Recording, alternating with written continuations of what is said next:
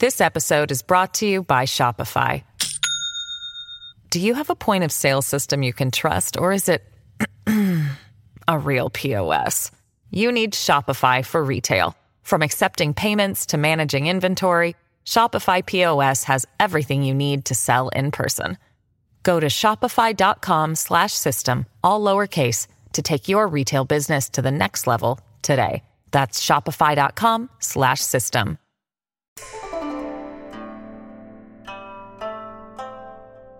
Hi, everyone, and welcome back to New Books in East Asian Studies, a podcast channel on the New Books Network. I'm Ed Pulford, one of the hosts of the channel. On the podcast today, we have Brian DeMare, who's Associate Professor of History at Tulane University, and he'll be talking about his new book, Land Wars The Story of China's Agrarian Revolution, which was published in 2019 by Stanford University Press. Whether as the focus of media reports and documentaries or as destinations for international migrants, China's cities today occupy a lot of bandwidth in the outside world's perception of the country making it easy to forget that it wasn't always such an urban place. Indeed, beyond just having been more rural than it is now, the People's Republic of China was in many ways founded in the countryside via a rural revolution quite different from anything imagined by Marx or Lenin. Key to this revolution was land reform and a whole host of other transformations in the countryside, which are the subject of Brian DeMare's highly engaging new book. Land Wars shows how, between the 1930s and the 1950s, society was transformed in highly local ways in hundreds of thousands of villages across China. The pattern of these transformations, as much psychological as they were political and economic, may have differed from anything imagined by socialism's European grandfathers, but DeMare shows how they followed a trajectory which was sufficiently coherent and hegemonic as to comprise an entire Maoist script for revolution. Understanding this script and how it related to what happened on the ground, the relationship between the literal and the literary, as the author poetically puts it, is key to untangling what happened during this period in China's revolutionary history, which, while still overlooked, has many links to the present through books which remain famous, and indeed through the father of Xi Jinping himself. But the author is here to enrich our picture of this key chapter of the past, and so I'll say, Brian DeMare, welcome to the podcast. Uh, thank you for having me. It's a pleasure to be here.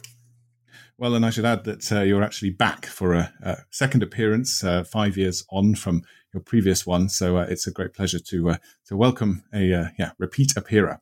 Um, but before we dive into this new book, perhaps I could begin by sort of asking you to remind us, perhaps from five years ago, if we've forgotten some about something of your background, um, and specifically then how you came to be interested in the CCP's land reforms and this kind of subject?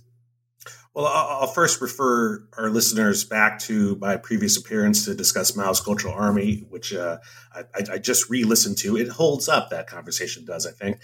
Uh, but in general, uh, in terms of my background, nothing has changed. I'm I'm still uh, I'm from Hawaii. Uh, I grew up surrounded by Asian culture, but didn't care about Asia in, in any real way until I was at Occidental College and took some classes on Asian religions, actually. And I thought for a little bit that that is what I wanted to do. I actually, when I was at Occidental, I applied to PhD programs in religious studies and I got rejected by every single one.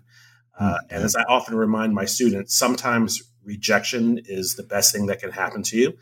Uh, I bounced around between Ivy Leagues at and community colleges and eventually kind of realized where my passion truly lay and that was in the chinese countryside.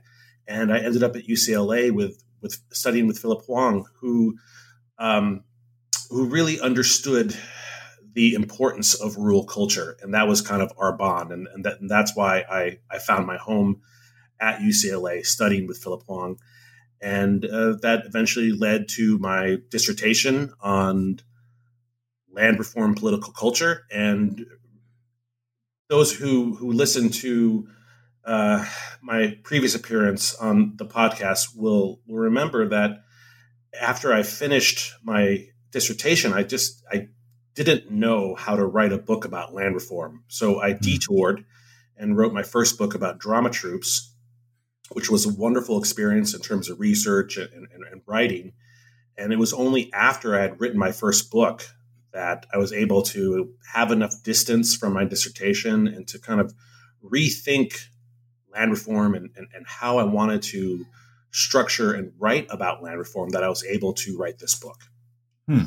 So, did the uh, drama troupe's topic not really come into your dissertation at all? I mean, was it a complete diversion where you just literally put everything in the dissertation to one side and uh, ignored it for a bunch of years? There was one chapter in the dissertation about operas. And to be very honest, it was not a particularly good chapter. It was fascinating, but it was it was a topic that, at least in terms of the sources I had at the moment when I was in grad school, it just it, it, it was very superficial.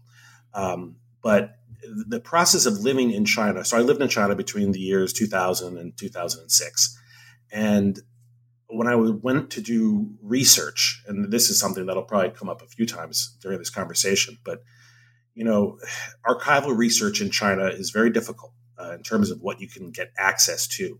And something I realized very quickly was that if I went to a provincial or county archive and said, I'm studying land reform, please show me your land reform documents, there's no way that anyone was going to show me those documents. It's just too politically sensitive. Mm-hmm. So what I discovered that is I could go and say, I'm interested in opera. I'm a big fan of Chinese local opera. Please show me those documents. And so that is um, how that kind of research grew from there. But it really was uh, a departure from the, the the heart and soul, if you would, uh, of my dissertation.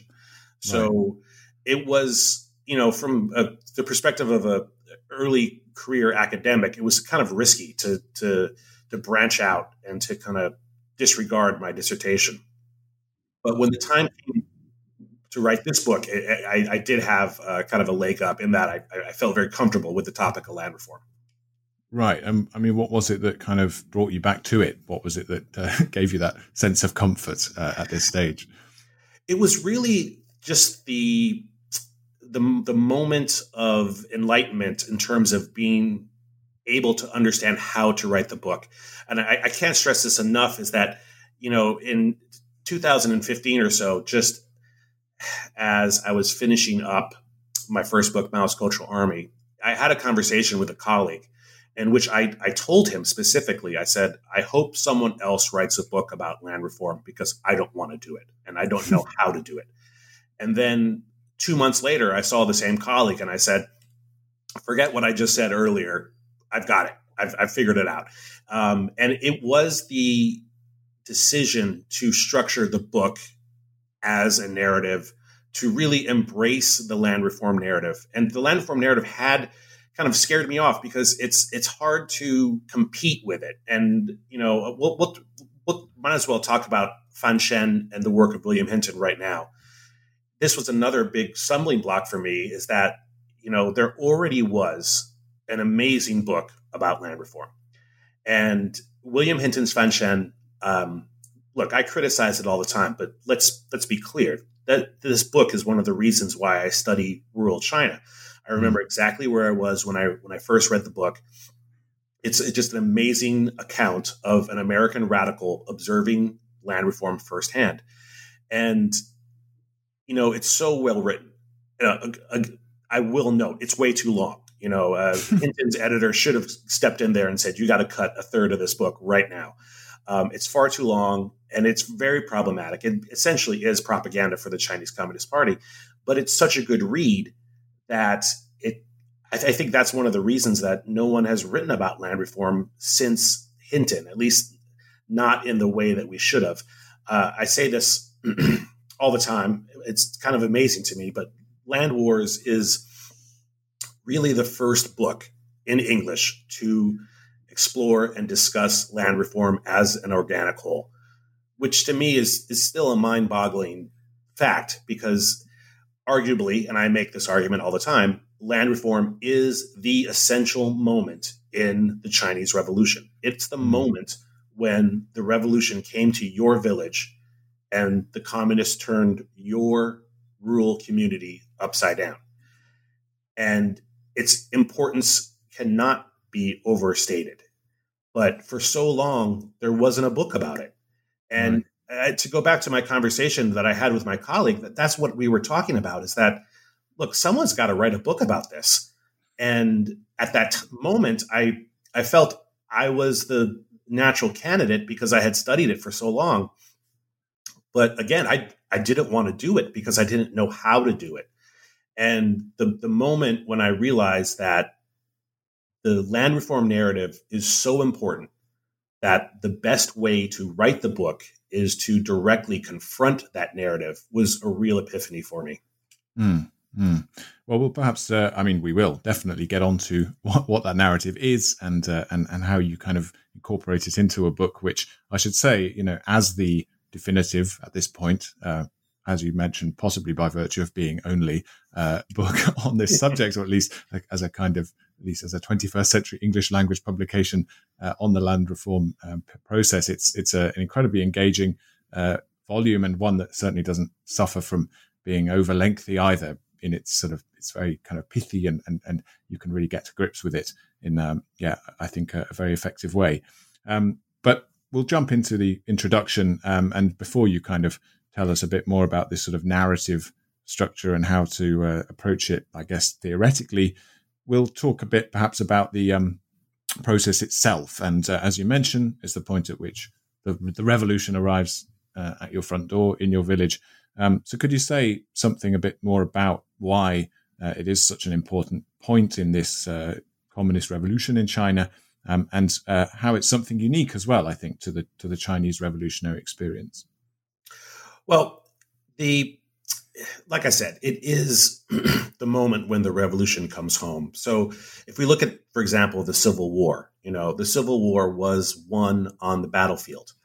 But for most villagers, that was an external event. And, you know, it, it didn't really mean much. But the, the, the process of land reform was intentionally structured to be this kind of educational process where the communists would send a work team to your village and you would learn what the revolution meant. You would learn what peasants were. You would learn what landlords are. You would engage in an actual process of rural revolution that would have real life consequences for you and your neighbors, not just for today, but for for decades. So in terms of the the the, the distribution of class labels, all of these things were, were incredibly important. And the this really was truly unique to China. We're, uh, we'll talk uh, uh, at length, I imagine, about the, the Maoist class system, and it was really how Mao specifically, but also the, the, the Communist Party in general, imagined what villages were like under what you know we call the the old regime, under the nationalists, under what they called feudal power, versus uh, this new uh, liberated China that would be created by the Chinese Revolution. Hmm. And so the story that you sort of adhere to yourself, or you, problematize it, but you also tell it, you know, sincerely attempting to get to grips with to the extent to which the actual process on the ground did adhere to a certain storyline and a certain narrative.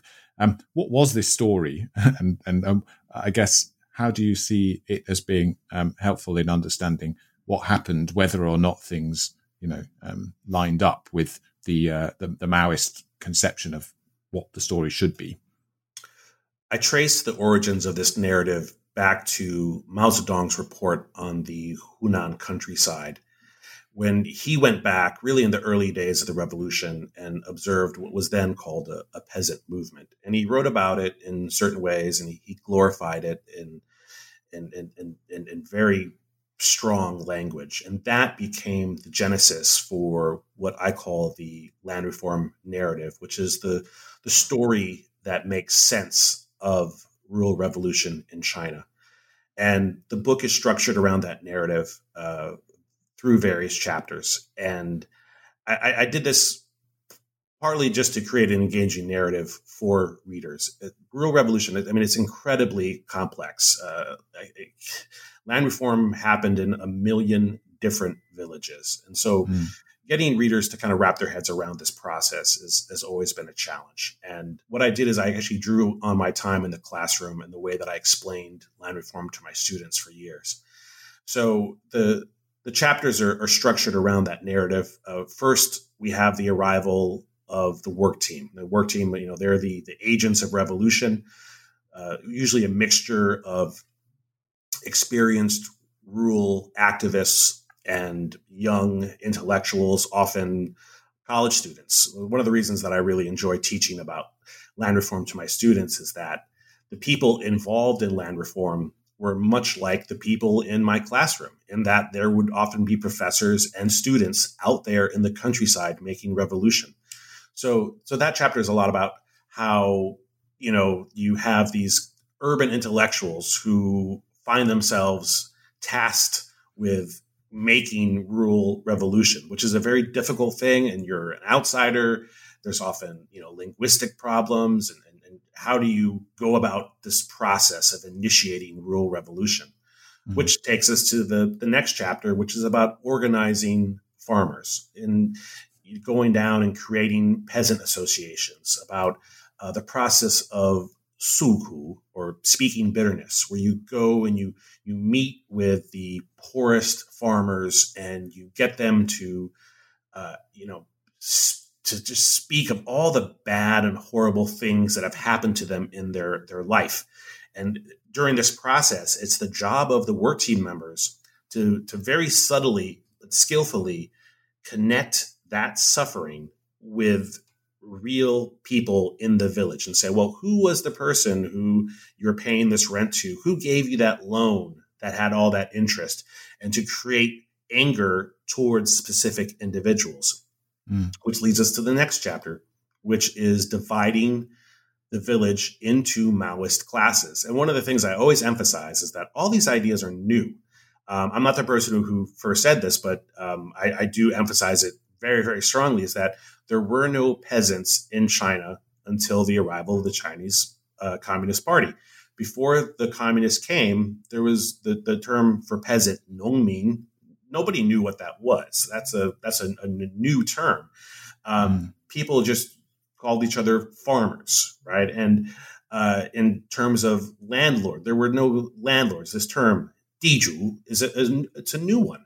So, you know, you might just call someone a, a money bags, or one of my favorites, of course, is a big belly. You know, someone who just he, he just eats a little bit more than other people. But these mm. were new ideas that you had to create in the village in order to have the next chapter of land reform and the next chapter of my book, which is the struggle meeting, which is, you know, I call it the furnace of revolution. This is the the, the moment where you have these uh, you know, poor peasants who've been trained to become activists. They they have, you know, they've been ideologically mobilized to, to get up on stage, and often it's a literal stage. This is a very theatrical uh, moment um, to to get up there and to publicly denounce their neighbors as feudal exploiters, reactionary landlords, evil tyrants, all of these things. Um, mm-hmm. and it's a moment of of you know humiliation and violence, but that is necessary in land reform. There's a, a great quote from uh, one of the novels I use is that you cannot have land reform without struggle. If there's no struggle, it's not land reform because you have to have struggle for the final chapter of land reform, the final chapter of the book, which is Fan Shen, this kind of concept of a socialist led awakening where poor farmers they get land, they get property, they have economic security, but they also have this kind of enlightenment where they realize their powers as the peasant masses and they decide that they want to uh, take control of the village politically and they want to learn how to study and they're going to stop uh, you know um, you know beating women and and all the other feudal reactionary things that they might have done in the past that that's that's all in the past because they have been liberated. Mm, mm. well that's a pretty great i think encapsulation of the overall narrative arc and uh, the process which the chapters follow uh, piece by piece and uh, of course that's a, a, a, fairly you know concise con- encapsulation of it which uh, uh, i think um, uh, conceals much richness and much nuance in the book itself, um, which we'll now, we, well, we'll get into it in a second after I ask just about the story nature of your sources too. Um, you mentioned that one of the things that you use in these uh, to tell this story are novels themselves. So, having also mentioned that archival access and I guess in depth um, uh, reading of first-hand sources from this time is complicated and difficult. How did you approach the issue of uh, finding sources for this book? And uh, yeah, what other alternative uh, readings of this story did you find? Well, I'm very happy to talk about my sources for this book because I am proud of the sources that I uncovered for this book. As I, I mentioned earlier, finding sources on land reform in the People's Republic of China is is very different or sorry, well, very difficult. It is very different, but the, different the from other things. How yeah. difficult it is, right? Um, so I'll, I'll, start with some some of the, the, the rarest stuff I was able to find. In, in 2015, I was able to get a hold of some county level archival materials, and you know th- these are just kind of the gold standard, right? Handwritten um, by cadres at the local level, um, kind of uh, reports about land reform, including discussions of struggle meetings and how uh, you know various methods for torturing landlords. So that I was able to find kind of the the things that I was looking for basically my entire professional career.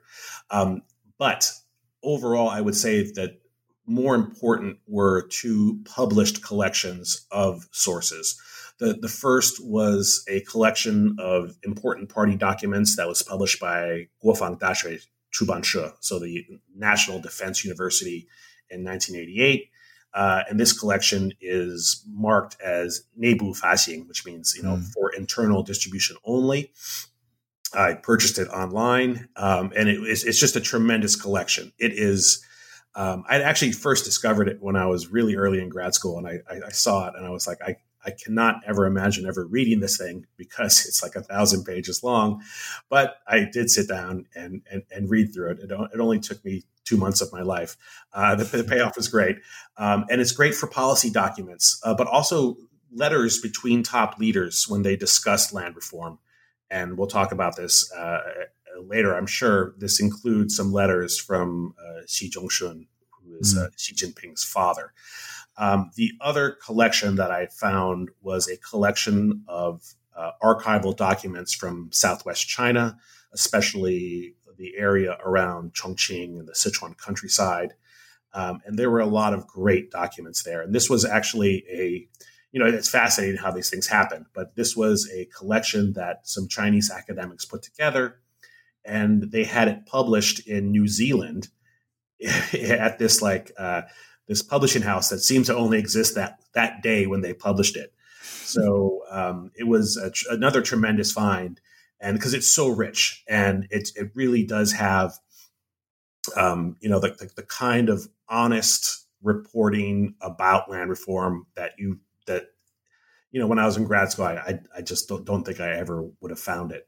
Um, so there is in the book a very strong archival basis for that. Um, it's very important for me. Uh, my my my editor at Stanford, Marcela Marcela Maxfield, was really insistent that you know we have to have just a, a, a, phenomenal archival base. But I also drew on some narrative uh, sources. So they're very close to my heart for for various reasons. One is that just as a scholar, the reason that I was attracted to history in the first place was for you know the, the rich narratives that you can find of, of Chinese history. So, um, and this was also a big part of my uh, dissertation research. So, each chapter starts with uh, a vignette from three different narrative treatments of land reform. One pro party, one anti communist, and one Western. So, for the the, the, the party narrative, I use uh, Ding Ling's classic land reform novel, The Sun Shines Over the Sanggan River, which is really, um, you know, just the, the standard treatment of land reform as this amazing force for good and, and, and how the party liberates the countryside. For that anti communist perspective, I, I turned to Eileen Chang uh, and her novel Love in Redland, which is not as well known. Um, it's, to be honest, not a very good novel. It's kind of forgotten these days, but it has the exact opposite treatment of land reform. And what's really important that I point out in my book is that both Ding Ling and Eileen Chang were, were Chinese intellectuals who observed land reform firsthand. Mm. And so they they knew what they were doing when they wrote about land reform. And Eileen Chang flips the script completely and really exposes the the dark underbelly of land reform and and how uh, the movement could be skewed and abused uh, by cynical work team members who, who didn't really believe in liberating peasants. The Western narrative, I, I draw on William Hinton's Fan Shen. Again, that's the book that really drew me to the study of the countryside in the first place. And what I wanted to do there was to, first of all, you know, introduce readers to Fan Shen from a different perspective to show how his take on land reform really owes everything to the narrative of revolution that Mao established when he wrote about the peasant movement in Hunan. Hinton, and I'll defend Hinton till the day I die. Hinton was a tremendous author. He has a brilliant way with the, the English language, and he was idealistic. He wanted to do what was right for the, the Chinese people. But at the same time, he was kind of blind in certain ways to the realities of the Chinese countryside because he accepted the narrative of revolution that the Chinese Communist Party told him.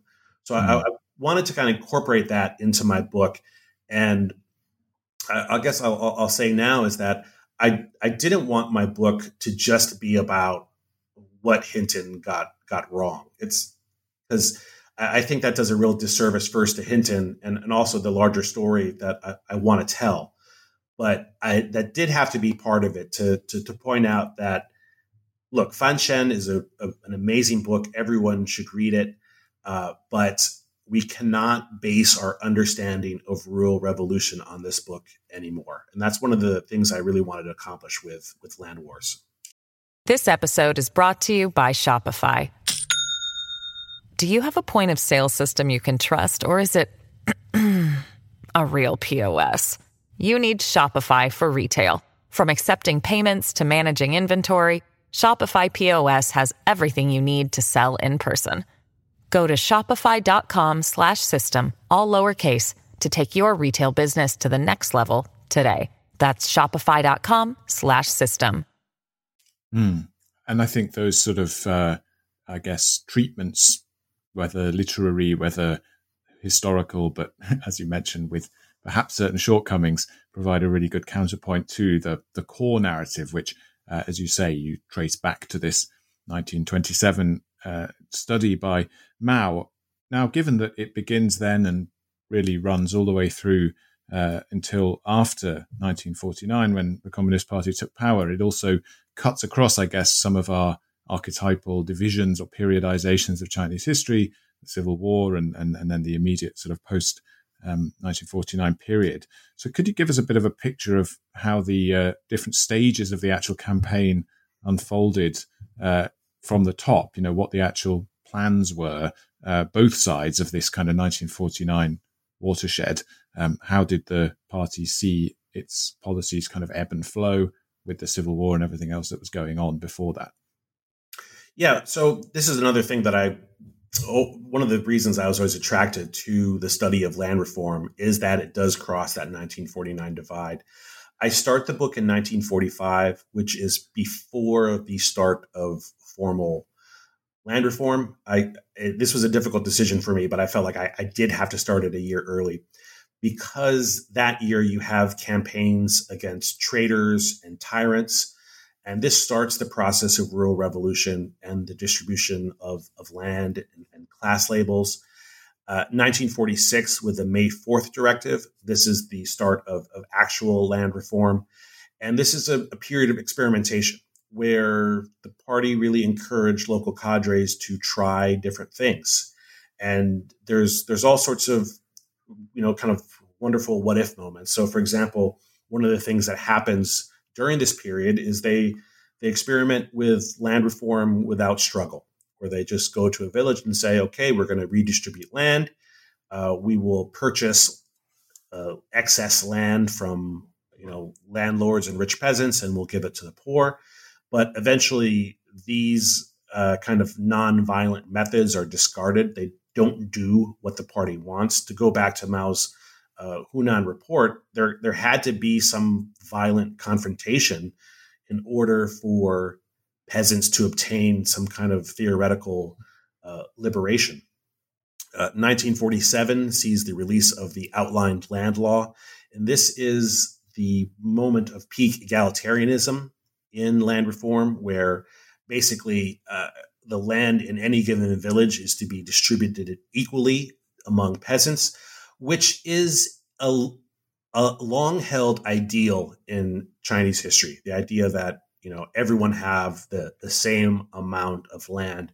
It speaks to kind of uh, an, an, ancient ideal. But mm. in reality that means that anyone with a little bit extra was going to lose. So that is a, a very confrontational period of land reform. You have a lot of violence and that violence spirals out of control because of the civil war uh, as you mentioned, this is the period of civil war.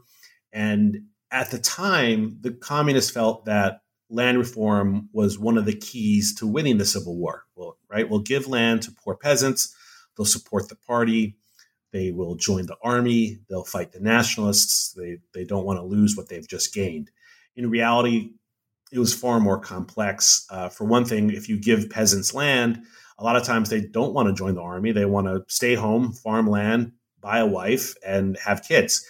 Um, also, there was a fear of retaliation. And this came through um, in a great report that I found that was written by Deng Xiaoping, who we tend to think of as this, you know, pragmatic uh, fellow who's not necessarily all about struggle and violence, but in fact, that's exactly what he was about at the time, um, where he was leading land reform in a certain area, and they would uh, they would murder some landlords, and then peasants would come to him and say, "Well, you know, we've just murdered this person, and we're worried that if the nationalists come back, uh, we're going to get murdered. So we need to murder these other people uh, to preemptively uh, stop that from happening." And so they would murder some more people, and then they would say, "Well, now that we've murdered these people, now we need to murder these other people," and just the violence just spiraled out of control. So in 1948, there was a, a stop to land reform and they realize the party does that what they need to do is to wait until the war is basically won and an area is militarily secure before they restart land reform. So that essentially happens in 1950 with the release of the land reform law of the PRC. This law is different from the outlined land law in that it, uh, what in the parlance of the time, they decide they're going to preserve the rich peasant economy. So previously, if you were classified as a rich peasant, which is a, a peasant who has excess land and property, you would lose that. But but now those rich peasants would be able to to keep that. In theory, this round of land reform was supposed to be uh, less violent, but um, violence persisted uh, for two basic reasons. One is the outbreak of the Korean War, which led to fears that uh, landlords were going to use that conflict as uh, a starting point to launch counter revolutionary insurrections, which there's very little evidence of that, but that was the fear. And mm. the other reason was just the, the legacy of Civil War land reform, which had been, you know, immortalized in novels such as Ding Ling's The Sun Rises Over the Sanggan River. And these novels and they're not just novels; they're they're operas and, and all sorts of other uh, forms of storytelling. Had really deified the idea of violent struggle as essential to the process of land reform. So even in the so-called peaceful, or you know, you know, the communists would always frown on the use of that term "peaceful." So let me back away from that term. in the um, you know the more lawful, there we go, the more lawful period of land reform, you still have violence because cadres were, you know, there, there's they always it was always better to be too violent than to be peaceful. Hmm. So these are kind of policies enacted or uh, well promulgated from uh, you know the, the party center and, and by theorists and, and leaders um, who, as you mentioned, I mean, including Deng Xiaoping, would continue to be pretty influential uh, for a really surprisingly long time uh, into the into the future. Interesting to see their involvement at this uh, kind of formative stage. Um, but you you kind of cover the process throughout the book, particularly, I suppose, in chapters one and two of the work teams arriving and the organizers and the kind of efforts of people with the ideas to put those ideas into practice on the ground. So I just wonder, I mean, since lots of these people were, as you mentioned, perhaps people, you know, the scholarly types, the people like your students or academic zhishifenzi, these uh, mm. intellectuals or uh, academic elements or whatever, since those people were those uh, those figures coming into the countryside, to what extent can we see the process as the city and the urban uh, world of China imposing its will on the countryside? I mean, does this urban rural paradigm work as a way of understanding what was going on uh, in terms of remodeling the rural areas? It, it certainly does. Um, you know, it's this is a point I, I, make whenever I teach land reform is that you know the work teams were largely composed of people from cities, and because of this, their understanding of the countryside was very limited, and, and that's one of the reasons why this narrative, this land reform narrative, is so important because that is what they knew. So, and, it, it's fascinating to me because if you were a young intellectual and you were preparing to go to the countryside essentially for the first time and not just to go to visit to learn but to make revolution they, they would tell you you should read this novel. Mm. uh, and then it, you go to the countryside and then you make that rea- that, that that that that novel become reality.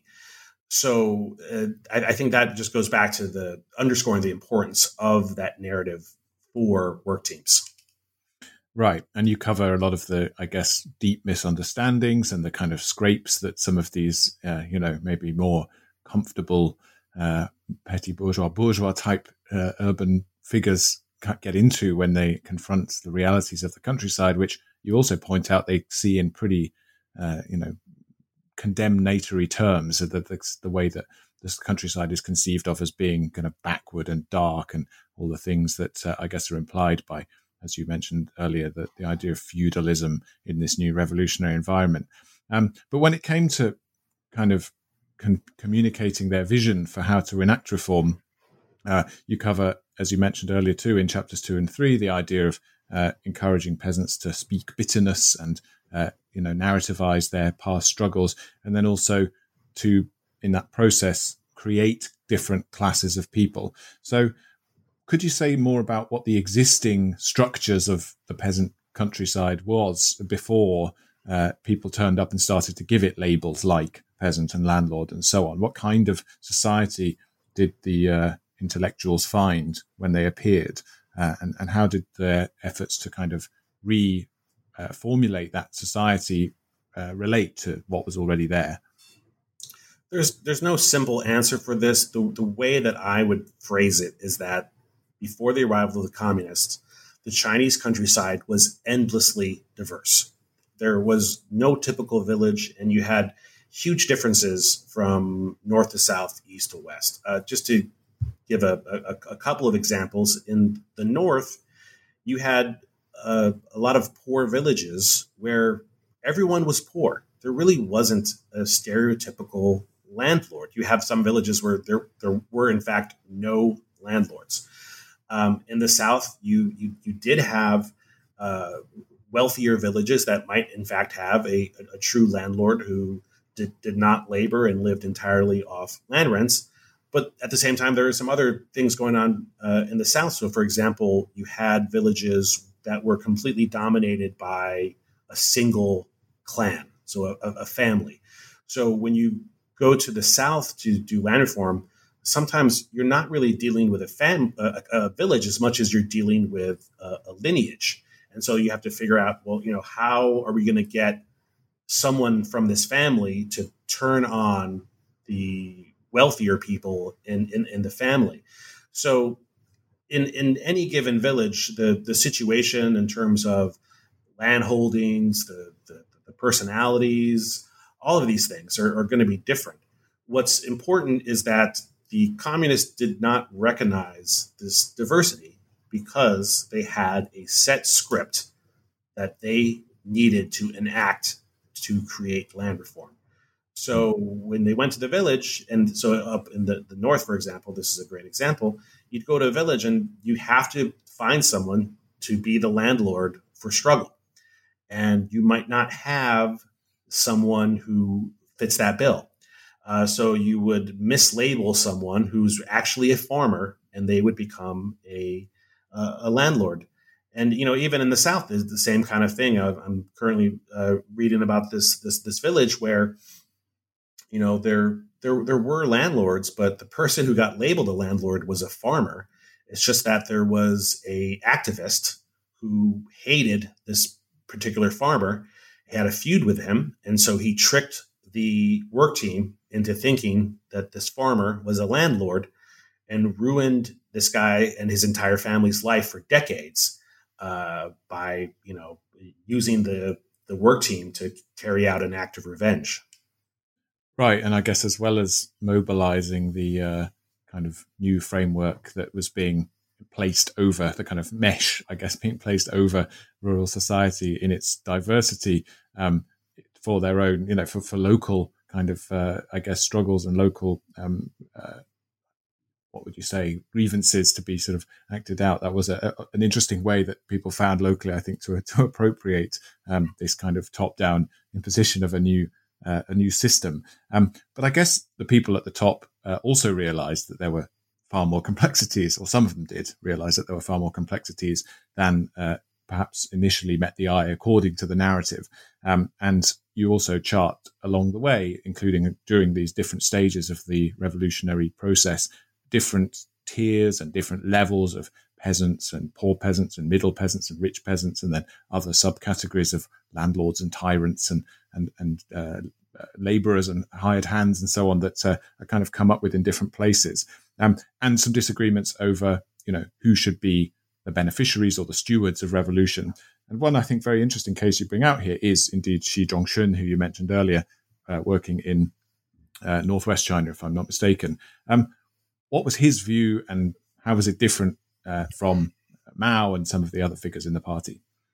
Well, I, I, first want to just note that this was one of the most amazing finds uh, in the process of researching the book. Um, as, as far as I can tell, even in the Chinese language literature, um, this is not discussed. And uh, but it, this was in the collection of documents that I found with the, the top party leaders writing letters to each other to kind of talk about their experiences. And to be clear, there he's not he's not a hero per se, but he was the one person who pushed back against Mao and said, "Well, no, you you're you're wrong about many of your basic ideas concerning rural revolution." Uh, and in part, it was a very nuanced and realistic understanding of the rural class system. In the classic Maoist formulation, poor peasants are poor for one reason because they're exploited by the forces of feudalism. And Xi Zhongxun, really, when he writes about it, he writes with authority because you can tell that he has done the investigation and that he he understand what's actually going on in the countryside and the areas that he's dealing with. And he says, look, some poor peasants are poor for a reason, right? Some some poor peasants are, and it, it pains me to say this, but some poor peasants are lazy. Uh, they they they they're they're hooligans. They they they they don't want to do the work. They like to gamble and they, they like to drink. They like to do drugs. And if you put them in charge of the revolution, bad things are going to happen. Um, and he also was the only person I saw who spoke out against letting class labels become inherited, uh, which uh, on one level is amazing. You think that more people would have raised this idea because it, it does seem obvious in retrospect that you know that you, you can't have a, a landlord family continue to be labeled a landlord family for generations when they are in fact the poorest people in the village but he was the one person who came out and said look if you label someone I, th- I, think he was referring to the evil tyrant label and if you have their children be evil tyrants and their children be uh, evil tyrants and he, i think he referred to it as a, a kind of like a compared to a, a, just a, bad fruit that you just can't have passed on from generation to generation so mm-hmm. for for that reason, I was very I was very impressed by his approach. And to, to be honest, in the end, he does still accept many Maoist concepts and the importance of struggle and all these things. So it, it's it's not as if he's he's a, a, truly enlightened leader, but he was the one person who pushed back against Mao, and for that reason, I was I, I felt he had to have a, a prominent role in the book. Mm. And his uh, kind of objections, um, notwithstanding, I mean, things did kind of carry on as yes, yes, were so, preordained to do. So yes, maybe that's yes. partly why he doesn't. Uh, those those uh, ideas of his don't figure particularly high in the uh, in the kind of um, me- memory of, of, of, what this period was like uh, since then. Um, and as you say, uh, even if struggle was one of the areas in which he uh, disagreed with Mao, struggle occurred. And so, chapter four in particular uh, deals with struggle, as you call it, the uh, furnace of revolution. Um, where did this idea of uh, idea of struggle come from, um, and uh, how, in reality, violent was it? I mean, the book is called Land Wars, and and you know, the narrative of a war is uh, is is a particular narrative uh, in addition to the other kind of revolutionary or class based narratives you've already outlined. So, to what extent was it a war? And I wonder actually if you'd also add something there about the kind of the violence uh, as an as uh, enacted on on women in particular in the in the villages that were that was part of this process too.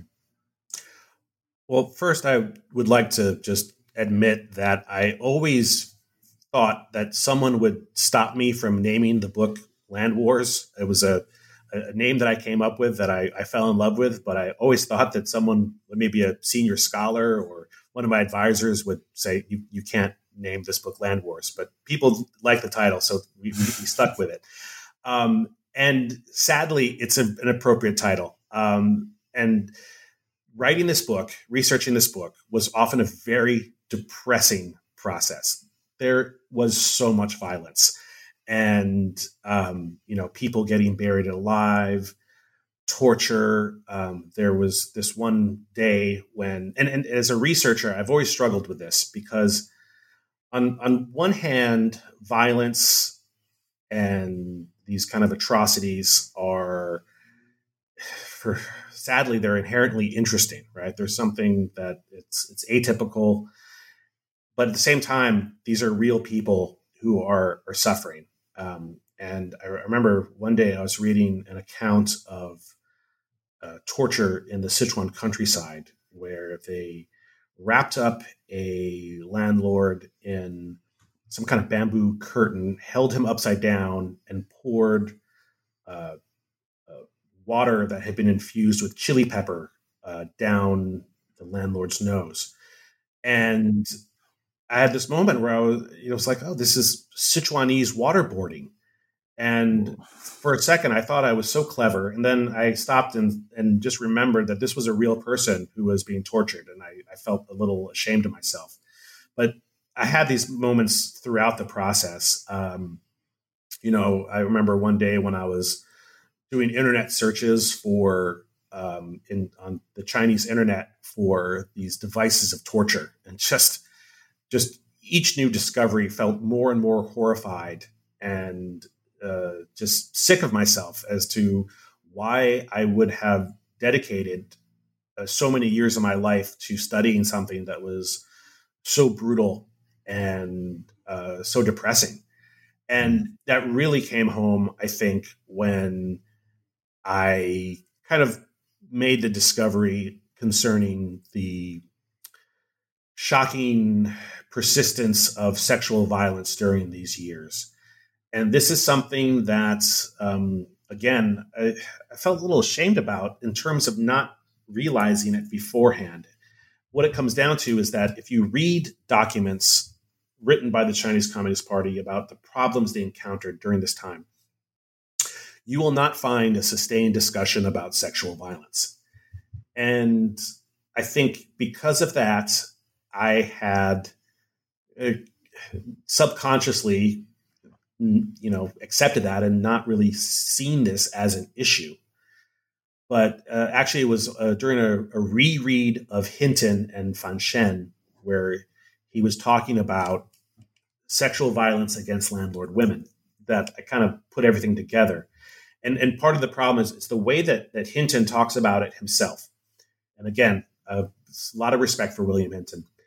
He talks in detail about sexual violence, but the way he writes about it, and in terms of his just his the skill of his writing and the way that he invites readers to view the problem through the perspective of poor peasant activists, it suggests as if it's not a big deal. And right there is the problem because if you're looking at it from the perspective of the poor peasant activists who have committed sexual assault, that's a bad that's a bad bad thing. Mm-hmm. And from that, I went back and reread the documents, reread the archival materials, and what I realized is that for the party, and I it pains me to say this, it's sexual abuse against landlord women was not seen as a problem. So they didn't talk about it. So they talk in detail about violence, like um, you know, like chaotic beatings and trying to get more wealth out of, of landlords. They talk at length about corruption among newly empowered uh, village cadres who who take all of what we call the fruits of struggle, so the, the wealth generated through struggle meetings. They, they hoard it all for themselves. They, they talk at length about political backsliding among villagers, so who maybe were active during land reform, but after that they just want to go and farm their fields. So these things are seen as problems, so they're discussed. But sexual violence against landlord women was not seen as a problem, so it's not discussed. And that really creates kind of a problem uh, in terms of trying to understand the scope of sexual violence. What I say in my book is that if you step back and you think about it, there's probably just as many incidents of sexual assault and rape as there were murder of landlords. And we don't know how many people died during land reform. Uh, there's there's all sorts of numbers that get thrown around. Uh, the the one that I've always been the most comfortable with is one million. Right? There's a million villages in, in China. Usually in land reform, on average, one landlord gets killed. That's a million.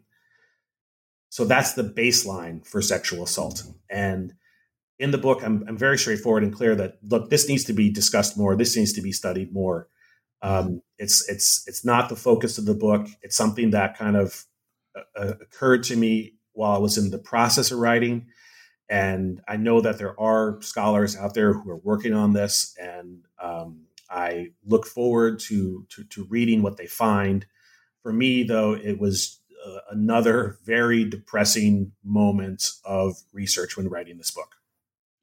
Yeah, I mean, uh, it uh, it does it does come out that way, and as part of a picture of, as you say, extreme violence uh, to which the uh, label war is perhaps not uh, unapposite.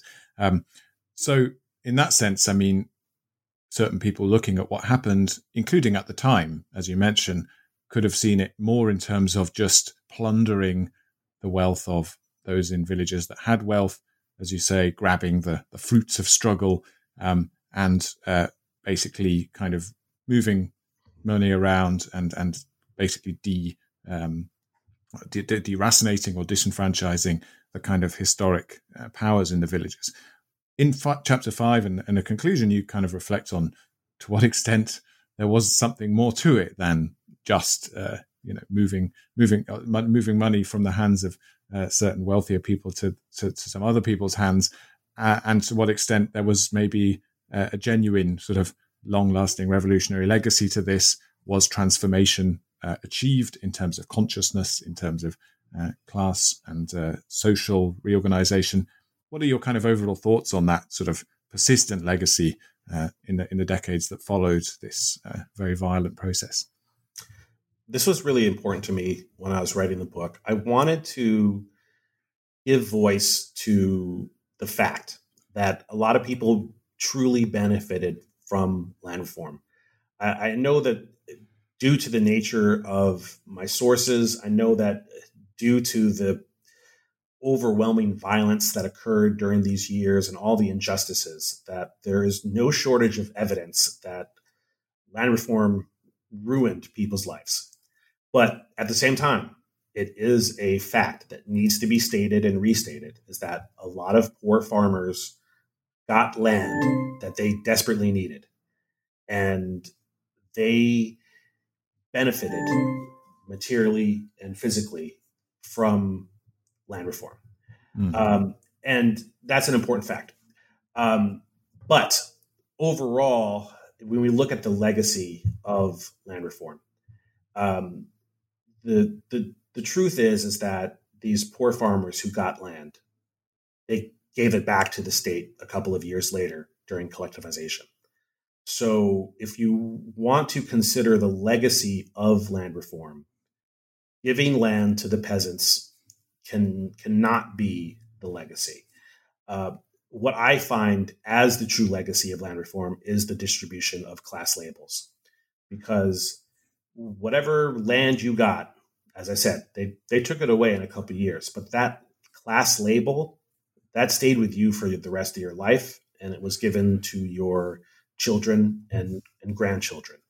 So if you had the misfortune of being a landlord, 20 years later, when it was time for the Cultural Revolution, your kids would be dragged up on a stage and struggled as landlords, even though they were the poorest people in the village. Uh, so land reform, in terms of its legacy, is incredibly complex. Uh, and I wanted to give voice to that. And I, I think I did. I'm, I'm very pleased that uh, the book has been criticized uh, from, from both angles. I've been said to be uh, too harsh to the communists and also um, too nice to them in terms of not, not fully denouncing land reform. So I've always felt that if I'm criticized by both sides, I must be doing something right. And I, I, guess it's interesting then to reflect on the fact that one of the enduring legacies, as you see it, of the process to root out the old feudal ways was one that was inherently hereditary. You know, if if if the one thing that persisted was something to do with um, passing on from one generation to another, then uh, you have to wonder, I guess, to what extent um, you know old ways had genuinely been destroyed. But also in the kind of hereditary vein, we've mentioned uh, Xi Zhongxun a bit there.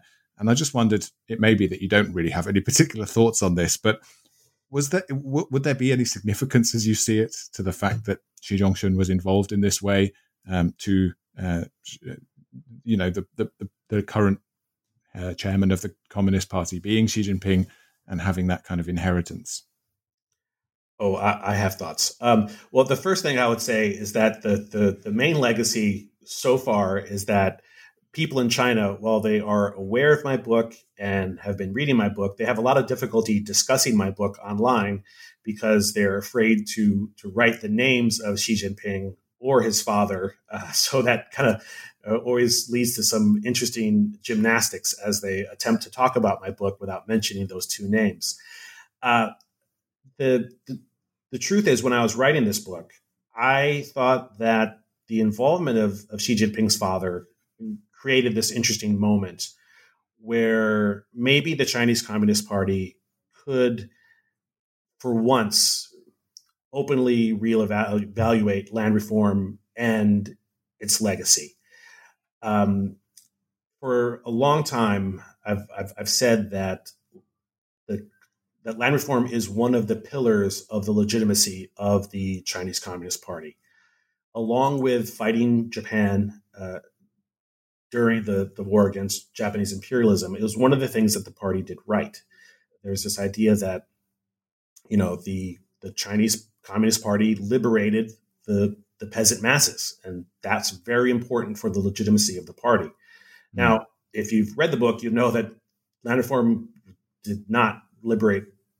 I mean, as a forced liberation, it's, it's highly dubious. It's so many so many lives were destroyed, and, and so many things went wrong, and because Xi Jinping's father was, you know, for lack of a better term, on the right side of history here, I thought that that maybe this book coming out, that this would be a great opportunity for the Chinese Communist Party to to reevaluate that legacy and and by highlighting Xi Zhongxun and, and, and the things that he did that um, that were right but uh, so far, that has not happened. I'm still waiting for my invitation to Zhongnanhai to sit down and discuss rural revolution with Xi Jinping. But um, in case in case Xi Jinping is listening, I am available, and uh, I look forward to having that conversation. I'm sure the uh, the invitation will be in the mail. Um, yes. Maybe you could ask him about that thing about um, Xi Zhongxun's relationship with the Dalai Lama as well. That might uh, might be an interesting additional line of inquiry. Um, but in any case, Brian, that's a very uh, thought provoking uh, note on which to end. I think. Um, before we let you go, though, uh, having asked you uh, at the end of uh, the, your previous NBN appearance what you were working on, and your answer was this. what will we be interviewing you about next time in in however many years? What have you got on the on the go? when I was doing research for Land Wars, I came across a set of documents that I'm very excited to, to, to work with. They are um, documents from a county public security bureau uh, discussing criminal cases right during the same time period, so 1949 to 1951 the book is not about land reform. Land reform is occurring in the background of these criminal cases. These are cases against men who are charged uh, with various crimes of counter revolution. So there are crimes against bandits, against spies, against evil tyrants. And these files are remarkable. They are very difficult to work with. It's it's been uh, a, a real challenge to kind of get the, the, the secrets, if you will, out of the archive and, and into the written word. But that is what I've been doing, um, and I think that readers will see there are some real very deep connections between land wars and this next project uh, essentially around this issue of of narrative i am hmm. someone who is obsessed with narrative i've been obsessed with narrative since I was an undergrad. And what I want to do in this next project is to see what happens when you have really rich, good archival, for the lack of a better word, grassroots sources, and you try to turn that into a narrative that is understandable to a non-specialist. So that's mm. that, that's kind of what I'm working on. I'm very excited to to to to to write this book, and I will be very excited to to talk about it in a, a few years uh, in my third appearance on the podcast. Sure. Well, no rush there. I mean, uh, we'll we'll be ready. Um, but uh, in the meantime, um, that sounds fantastic. Um, and thank you so much, Brian, for coming on and talking about this project. It's been great talking to you. It's been my pleasure. Listeners, uh, it's been a pleasure having you as well. Uh, uh, thank you, as ever, for listening to New Books in East Asian Studies. It's a podcast on the New Books Network, and it will be back with you again very soon. Goodbye.